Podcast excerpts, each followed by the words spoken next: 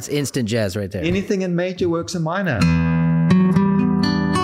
Hey. Wow. Yeah, and it's in reverse as well. So anything Right. in minor. Yep. Exactly. G major over that. Yeah, can you Yeah. hit that G for me? Welcome back to the Pickup Music Pod. I'm Sam Blakelock, co-founder here at Pickup Music. And I'm Karl Kerfoot, head of education. I have some jazz questions for you, Sam. You are sort of the resident jazz expert here at Pickup. And one thing that we get asked a lot is from, say, people that are intermediate guitar players. They've been interested in blues. Maybe they've played some rock. They hear a jazz record, maybe, or they, they hear about like the Dorian scale, maybe, or um, they hear a beautiful major seventh chord or something. And they're like, okay, well, how do I well, that sounds jazzy to me but how do i um, how do i apply that? How do i put that into my playing? And maybe where would be the first place to start in terms of approaching jazz? And let's say jazz chords first and i'm not talking about being a burning bebop player just like maybe jazz chords for example. I think it is the right approach to start on the chordal side because soloing gets very, very deep. There's so many scales, modes, it's a whole can of worms yeah. But I think you can learn a few jazz chords in like 15 minutes, you know, put on a cool jazz backing track. We have a few at Pickup Music and sound really good really quickly. yeah And the first thing about jazz guitar chords that if you're new to it, you should know is that it's not about more notes. Often it's actually about less notes, Hmm. which are easier to play. right because you're like leaving out the fifth in like the power chord or something Fifth, right Yeah. So like Right. here's a here's instant instant jazz. not jazz. And I'm gonna leave out the fifth. No, not quite jazz. So um, let me put the seventh back in.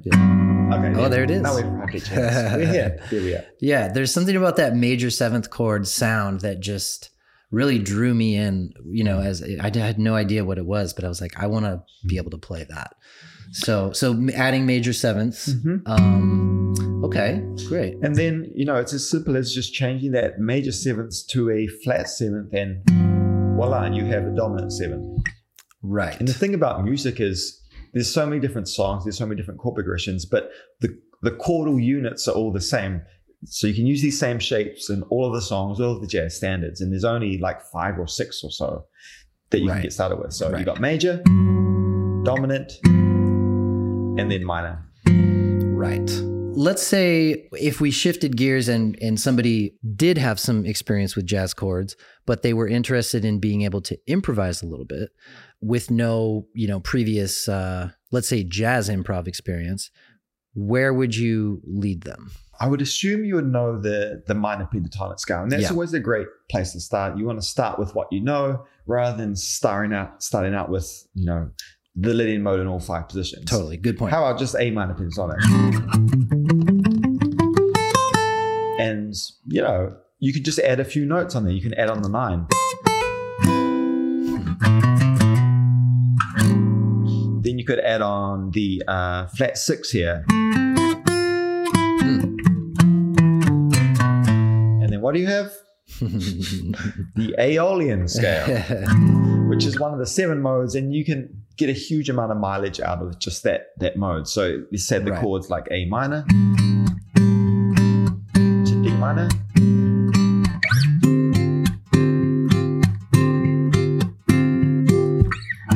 Just A minor Aeolian on that. Mm, nice little chromatic thing there, Sam. All right, great. So we've got the minor pentatonic thing down. Let's say uh, we're not just playing like sort of a diatonic progression and maybe it uh, changes keys or you want to start outlining the changes. Do you have any specific tips for us on that? It's a good question, and it's one of the most challenging things. Is rather than just harmonic generalization, Right. i.e., the blanket technique where there's just heaps of chords. Yeah. So there's a whole chords. I would have just played A minor pentatonic scale of it, and I would have sounded great. And guitarists do. If you hear someone like Wes Montgomery or or, or Grant Green, Hmm. there would just be a whole lot of like blues and and pentatonic and minor licks over that. But like you said, it's important to be able to play the changes, and that's that's the term, playing the changes. And how this works is each chord has a scale. And yes, you can still generalize your way through the chords.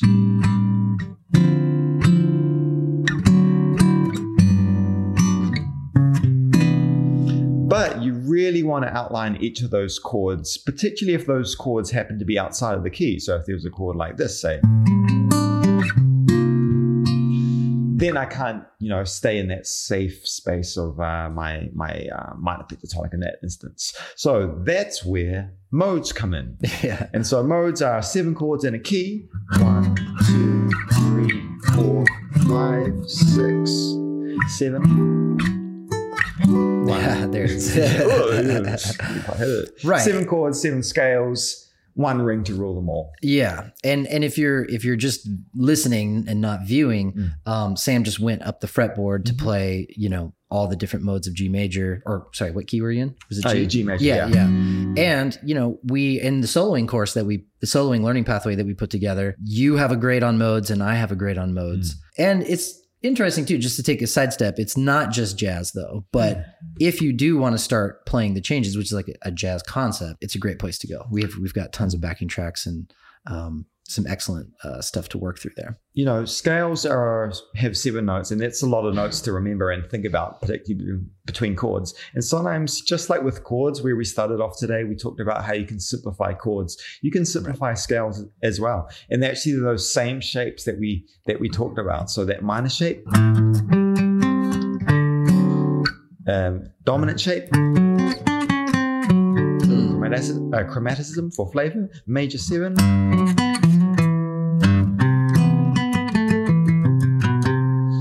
These are those same, uh, what we talked about, one, seven, and three shapes. Mm. Um, and those are what we call chord tones. And if you play those, you can't go wrong, particularly if they're in time. I was going to ask you about that. Like where at, where do arpeggios come into the the scene here for for you? Like would you recommend that people so chords first, you said earlier, then a scale that you are familiar with already to do maybe the blanket approach kind of. Um and then like you were saying maybe maybe add some modes. Um you're still kind of thinking scale scalular scales scalular is that a Yeah, word? scalia, scalia, scaling.